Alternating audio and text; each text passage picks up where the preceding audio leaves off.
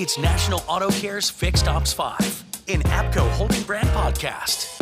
Powered by Passion with your host, Corey Smith. Welcome to Fixed Ops 5. I'm your host, Corey Smith, National Fixed Operations Training Manager with APCO Holdings. Today I'm being joined by Ujj from My Karma. Ujj, how are you today? I'm great, Corey. Thanks for inviting me to your show. I'm super excited to have you a part of this podcast. We've titled it Charging Ahead, Unpacking Strategies, AI Integration, and Having a Vision for 2024 in Fixed Ops. But before we get into this episode, Ujj, could you tell our audience how you got to this point in your career and tell us a little bit about myKaarma? Sure, sure. I have a real checkered past.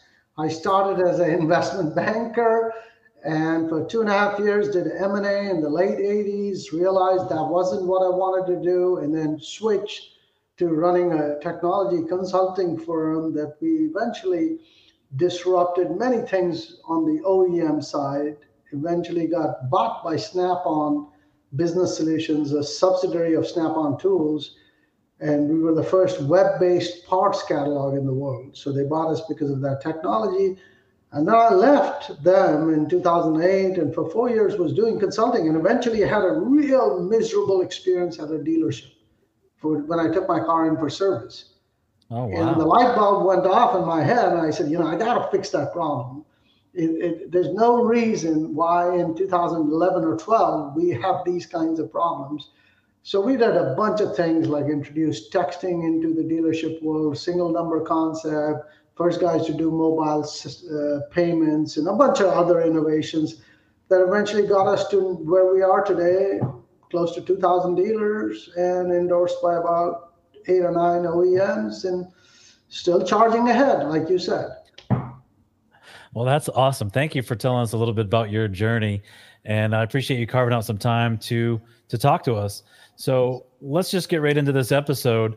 Um, why have dealers traditionally not been able to pass uh, surcharge fees to customers? Well, I don't know how much you know, and you probably know a lot because you're training in the space, but dealers are targets. And there are a bunch of lawyers trolling dealerships to find out how they can file a lawsuit against the dealers. So in the past, when de- whenever dealers looked at surcharges, they weren't quite sure how to do this in a legally risk-free manner, right? Or at least reduce the risk to such an extent that they don't become targets. Because there are three different entities that you have to be compliant with: federal law, state law, and card brand rules. And you know, you trip up on any one of those, and you know, even a simple lawsuit can cost you a couple of hundred grand to defend, even if you prevail. So that's one. Second is there's this innate sort of thinking that hey, if I do surcharges, that's over and above what the repair is, and therefore the customers won't be happy, CSI will go down. Turns out that's not actually true. What happens is, let's say before you start surcharging, and by the way, every industry is doing it. You go to a restaurant, they tack it on as a service fee or something or the yeah. other. But let's say you were getting 30% of your payments done using debit cards or checks well, that number just jumps to 40, 50% because when, when you're using debit cards, you cannot surcharge. That's one of the rules. So those customers who want to not pay the surcharge just move to debit cards. So you'll see before surcharging, let's say it's 30, 35%. After surcharging, the mix goes to 45, 50%. But there's still lots of people who want to use credit cards, like American Express points. A lot of people get one and a half points every time they spend their, the money and you know other cards give you all kinds of benefits. So some people want to use that and they use it. But in reality it doesn't affect csi at all. It's funny you mention it because i was on vacation with my family. I took them to florida and we celebrated christmas during um, at disney. Mm-hmm. and i took them to ford garage restaurant. And when i re- before we even got seated they had a sign saying um, we have a surcharge fee and they explained what their process is because they have so many different team members that help with the experience you don't just have a waiter you have uh, a waiter, you have um, someone that brings you your food, you have somebody that brings you your drinks, you have somebody that brings you napkins, so forth and so on. They had like a Mhm. team. The whole team, yeah. Yeah, so it's it's it's funny you mentioned that. So so dealerships traditionally just take that as a loss on the surcharge fee. Now with what you're proposing is why can't we talk about it? Why can't we give the customer a choice to use debit or to to grab their American Express and be okay with the surcharge fee? Yes. And by the way, that's one aspect. And the other aspect is what you mentioned, right? There was a sign right there that declared that you were going to charge surcharge. That's one of the guidelines and rules that you got to comply with. We give it to you almost like surcharge in a box. We make sure you're legally compliant. And, and there's this old funny saying, you know, I, I, I'm a swimmer. So there's a Pier to Pier swim here every year in Manhattan Beach. It's 2.2 miles in the ocean, right? So half the guys will ask me, My God, aren't you afraid of the sharks? I said, No, I'm not the slowest guy. And and that's the point you need to remember, right? With dealerships, you will never be 100% compliant. You cannot. It's just impossible because there's always the one little blade, somebody doesn't do some little thing. But the trick is, are you the slowest swimmer? Will the troll lawyers target you or will they target your neighbors? And that's your job to get into this business with a partner where, and I'm not trying to sell myself, just whoever you do it with, just make sure you're legally compliant and that you've reduced your risk to the extent possible. For us, we will send you out signs, all of that. We'll come out, train you, we'll t- tell you the talk tracks, or we'll do that remotely, whichever one works for you. But we got this thing down, and we're already doing about a half a billion in in surcharge payments. And Wow. and we just started. We like everything we do. I don't know if I told you this. I missed telling you this about how we started the company. For 16 months, me and my other founder, we hung around a dealership like service advisors before we released the first line of code. So we learned everything we could. The same thing happened with surcharge. In fact, there were a couple of dealers that were not very happy with us. They wanted to go into it right away. And we said, no, we paid a couple of hundred grand in legal fees. And we studied the whole process. Then when we came up with the offering, we made sure it's as airtight as possible, right? In, in, in this world, it cannot be 100% airtight. It's just not possible. The regulation change. But we will keep you as compliant as humanly possible. I really like this. So I, I'm I'm glad we're talking about this because in in 2024, there's going to be so many different changes within this industry. So, what sort of savings can a dealer see per month if they set a goal for 2024 to offset the surcharge cost? You know, simple rule of thumb, you know, average dealer for us does 700,000 in credit card payments. Roughly speaking, you won't save all your credit card fees because debit cards have a fee associated with them. But let's say you can save close to 15 grand a month, so 180 grand a year. Wow. So that's for an average dealer. Um, we have dealerships that trust me, they do more than 700. They do two, two and a half million a year. Those type of dealerships, you can do the math and you can figure it out. It's a lot of money. And by the way, this is not money that you need to do anything staggering to make it happen. We so walk me in- through that. Walk me through that process. Then. so let's say, see, we will typically do it for people that we're already doing payments for. But in the past, the payments were being done where we were agnostic as to which processor you use. Now what we do is we give you the merchant ID, so we become the processor because that's needed. I won't get into technicalities. If somebody needs to know, they can call us and we'll explain why. But now that they, we go through this process, we sign you up, you sign the contract, then you opt in for one of the two methods of training. Either our people come on site, we send you out our new swipers, which are completely compliant, which show the messaging saying, hey, you're going to get charged a surcharge, et cetera, et cetera. The signs, and then we'll train you on the talk track and how you should do it, how you handle disputes. So we handle every little thing. You know, if there's a dispute and you refund, then that portion of the surcharge gets refunded too. And it's automatic. You don't have to do anything. So this is where I say you have to be compliant. Here's another case. Most people don't know this.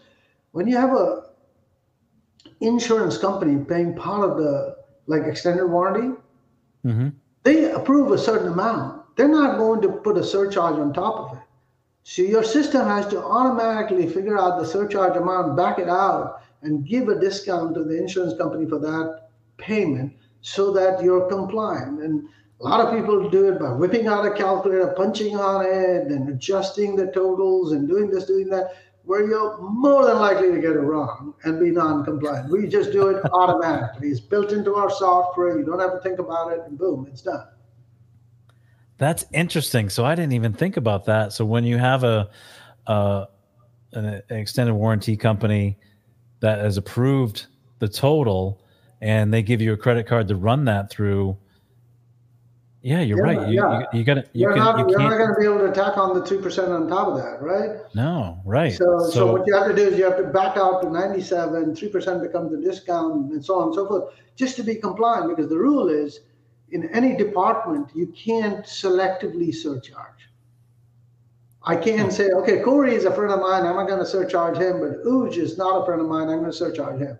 So the extended warranty company is another vendor. So there's a lot of detail. And I have this saying retail is about detail.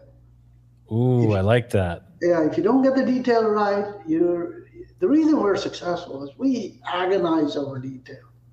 Literally agonize over detail. We try and figure out, and I'm not saying we're perfect, man. Nobody's perfect, but we get so close to the real deal that most people, when they see it, they say, wow, this is how it works. It seems pretty easy. Well, when you use your iPhone, why is it pretty easy? Because the Apple guys agonized over every little detail. Yeah. And I, I got to tell you that you need to put that saying on a t shirt. I don't say this very often, but that has to be on a t shirt. Huge. Well, I really I'm like trying that. to convince Matt, and Matt, if he's listening, retail is about detail, man. It really is. It, and most people don't realize it, and they don't give enough credit to dealers a dealership is handling detail every two seconds. Stuff changes, stuff happens, and you had to be, you can't just wave at 40,000 feet sitting in the conference room. No, you're out in the service drive handling somebody's car that got dented slightly, and now you got to figure out what to do. How do you document it? How do you prove it wasn't done by you? There's a lot of detail involved, man. Yeah, I really like that. And I, I think you're 100% right is that we and I've said this a, a million times, the car industry, the dealership doesn't have an ESPN that shows all of our highlights, all the things that we do really well. Well, yeah. How they, fluent we can be. Yes, and all they do is they pick up the two second soundbite where there's a customer that's angry because something yeah. happened, right? And Absolutely. so the, the label the poor guys get is that, oh my God, how can they do that? But people forget that in, a, in an average dealership, if you basically are dealing with, let's say, 30 customers a day, seven, 800 customers a month, if one guy is upset, people forget the 799 that didn't, that were not upset and that did, they did a good job with. Yeah. I think, we, I think we lose sight on that. So what are the biggest trends for 2024 that will impact the fixed operations department in your mind? So, so the biggest trend in my mind, the single biggest trend is electric vehicles. And why is that important? It's important because most people, I, I, have seen debates left and right from all kinds of people and all kinds of pundits out there that say, oh my God, you know, the best thing we should do is do hybrids and this and that. There's a chasm. I don't know if you've heard of this book called Crossing the Chasm by Geoffrey Moore. It talks about product life cycle. So it starts with early inventors, early adopters, then there's a chasm. And after the chasm, basically, you get into early majority, late majority, and then starts declining. Every product goes through that life cycle. So EVs are going through the life cycle where they're in the early inventor, early adopter phase. But the difference is that to get EVs out into the market, the capital investment and the time span of planning is huge. So five years ago, the manufacturers decided that EVs were going to be in the market. They invested money all the way through now EVs are in the market. Yes, they may not be selling as fast or as rapidly as everybody wants them to, but eventually, with scale, what happens with scale, costs come down, and this will eventually become a mainstream market. So that trend is here to stay. Now, why am I saying it's here to stay? If it's here to stay, how does it affect fixed operations? You got to look at that. Well, those cars, at least the proverbial wisdom is that they don't need maintenance Wrong. They don't need maintenance of the kind that a gas engine car needs. Right. You don't need to change the filters in the engine. You don't need to change the oil in the engine. We still got to change the differential oil, right? The tires are special compound tires. The tires wear away faster. You got to change tires more often, right? And then these cars have all got so much in electronics just because the hybrid, the battery management requires so much electronics and has so much torque in it that you know all the sensors everything is all and the safety systems have become better because everybody's driving towards these uh, the autonomous cars. So even if you get to level three there's a bunch of sensors in the car. So that, that'll have two effects. One the places where you used to get your labor time from and the payments in the fixed operation space will change. You'll no longer be doing oil changes right? But guess what you're going to be doing sensor recalibration. There, anytime there's a car that comes in for service, you have to redo it because that's a safety item. And guess what? The capital required to do those kinds of things is so much higher that traditionally three out of four customers went to the aftermarket after warranty. Now I anticipate that two out of those four will come back to the dealership because the aftermarket just can't afford that kind of equipment, right? And so what's going to happen is these again i love this crisscrossing pattern. Yes your maintenance goes down but the number of customers coming in goes up. And by the way each operation is more profitable. So hmm. if you take a porsche into a store to get the sensors re- recalibrated because of safety reasons i'm telling you you're going to spend three four thousand dollars. Wow. And how yeah, much right. labor time do you think that takes? A couple of hours so each one of those operations will become more profitable. Collision will become much more prominent. So these are some of the trends I'm saying that are going to happen, and dealers either can wake up and realize this is going to happen and act on it. So, you know, forge good relationships with collision shops, or maybe have your own. Have your own, yeah invest in the EV infrastructure that you need to. Uh, yeah, easier said than done. It takes a lot of money, but still, manufacturers are helping, etc., etc. And eventually, when this tide turns, in the end, fixed operations will still be in the pole position in terms of how much profitability of the overall dealership it contributes to. And I'm convinced of that. I absolutely love that. So there was an article recently on EVs and hybrids that were no longer going to be part of the credit from the um, government, right? and I yes. and I think what you just said there really hits home with that article. That's probably why they're doing it is because they want that they want that customer to keep you know buying and investing in more in those EVs, and they wanted to reach that that certain criteria, that platform that you were talking about. Yeah, and when you get to critical mass, what ends up happening is things become more economical, price drops. So already notice this, you know, used to be that Tesla did, uh, Tesla legitimized the market, right? Mm-hmm. They're selling close to half a million EVs. But guess what? Many, you look at the, uh, China and China with its infrastructure, 70% of new cars that are being sold are EVs.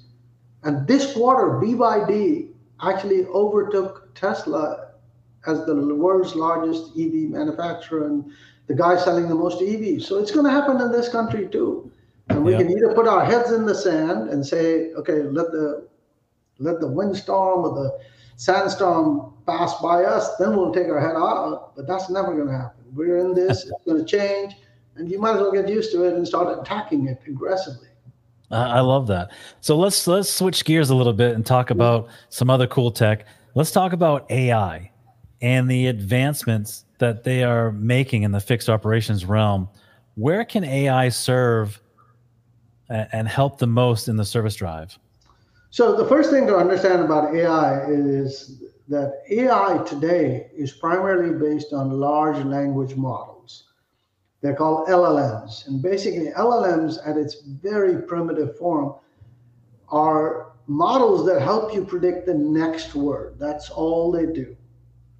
And when we tell it to write a whole script about a love affair or something like that for a movie, it's just writing one word at a time. But the math and the complexity behind it is what makes it so powerful.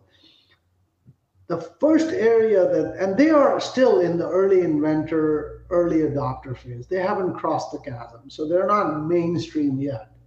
They're very niched uses. They're people who want to be out on the edge. So what, what can they do really well? Well, since they are language models, they primarily understand language really well in any language.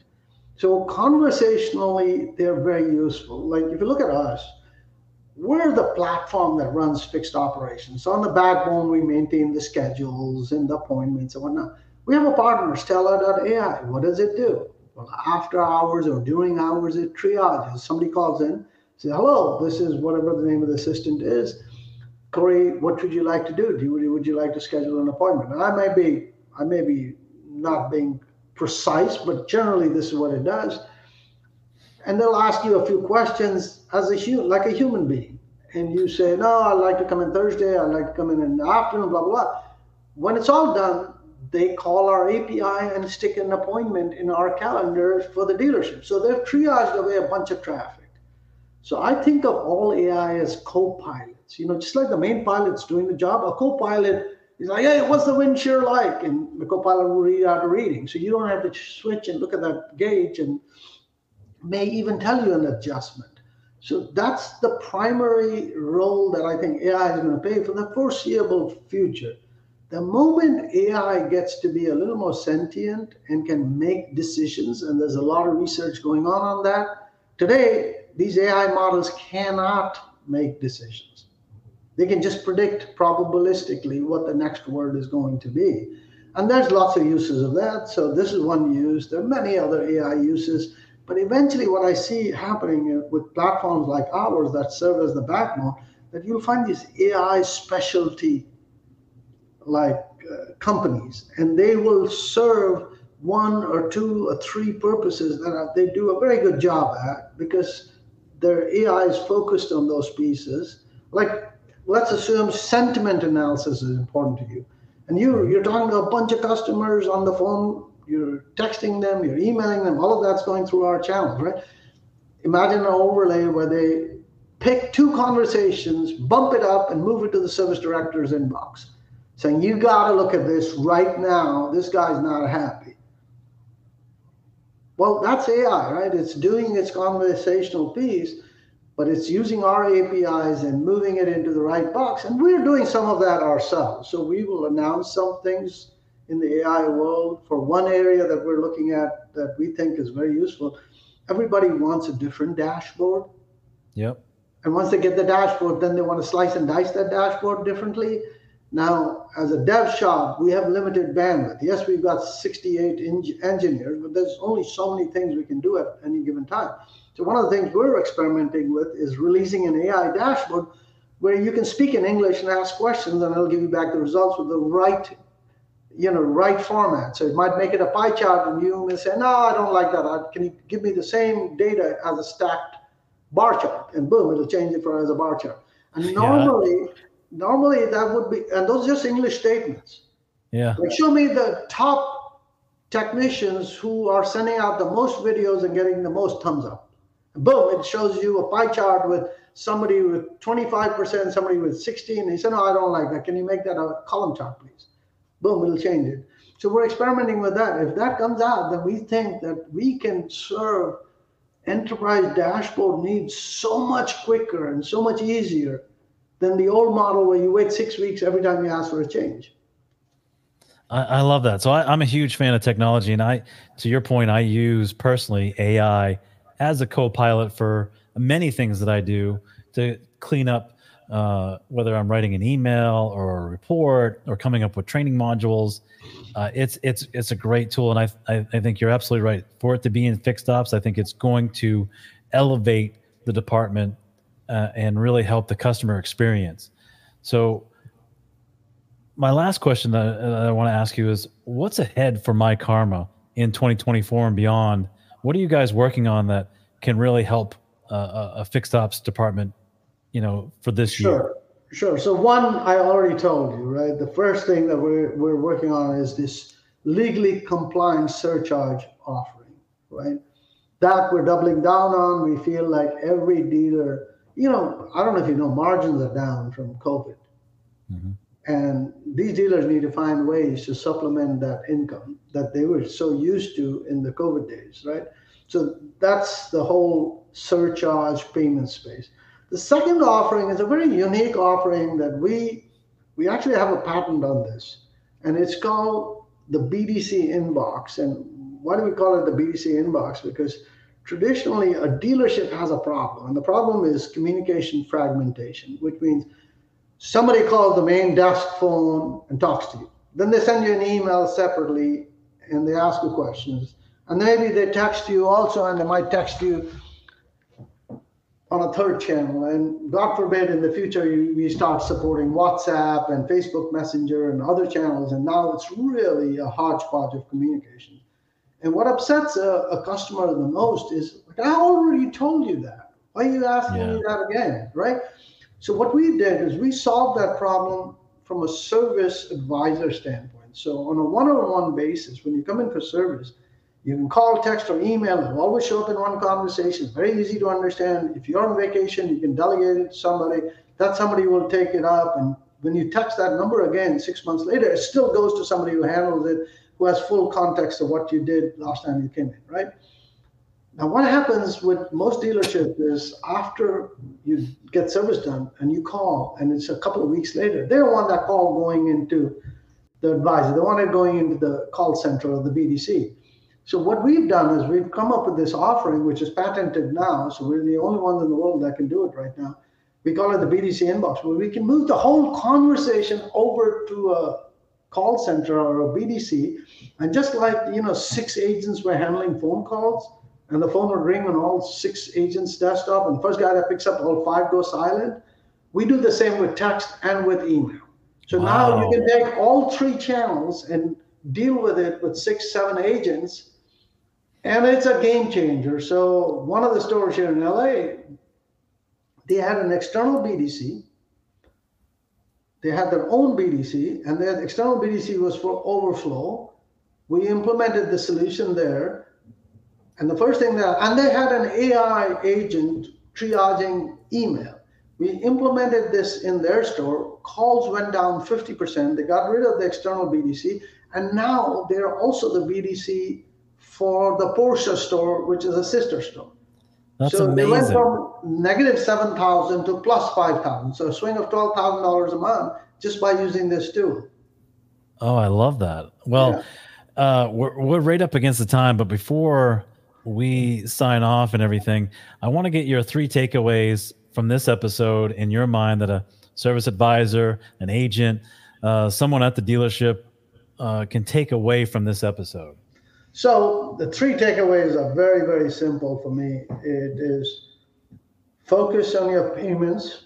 Make sure you you get all your credit card fees back, and implement that this year. This is the year to do that. Two, streamline your communications because if you streamline your communication, there are so many opportunities that come up.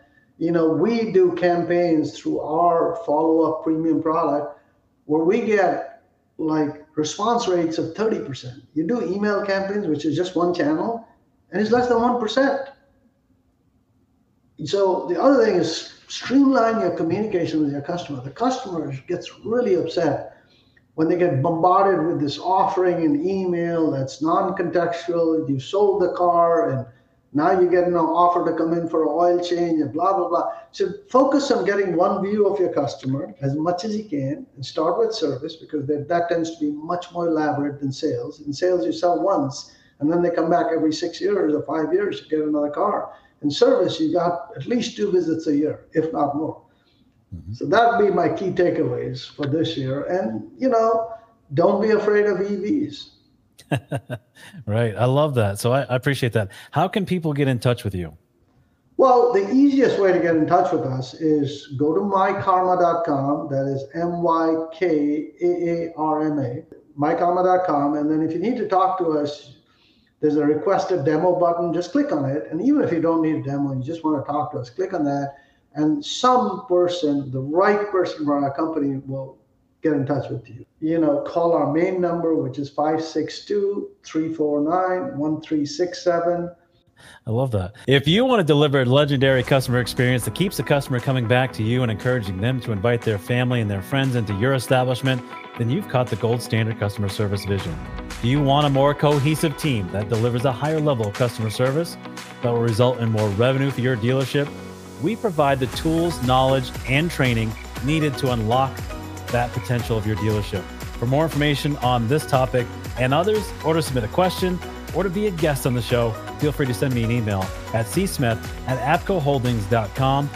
Ujj, this is this has been awesome. I really, truly appreciate the time you've taken to explain all this to us. And I just have one last question, like I ask every guest. Will you please come back? Absolutely. And thank you so much for inviting me.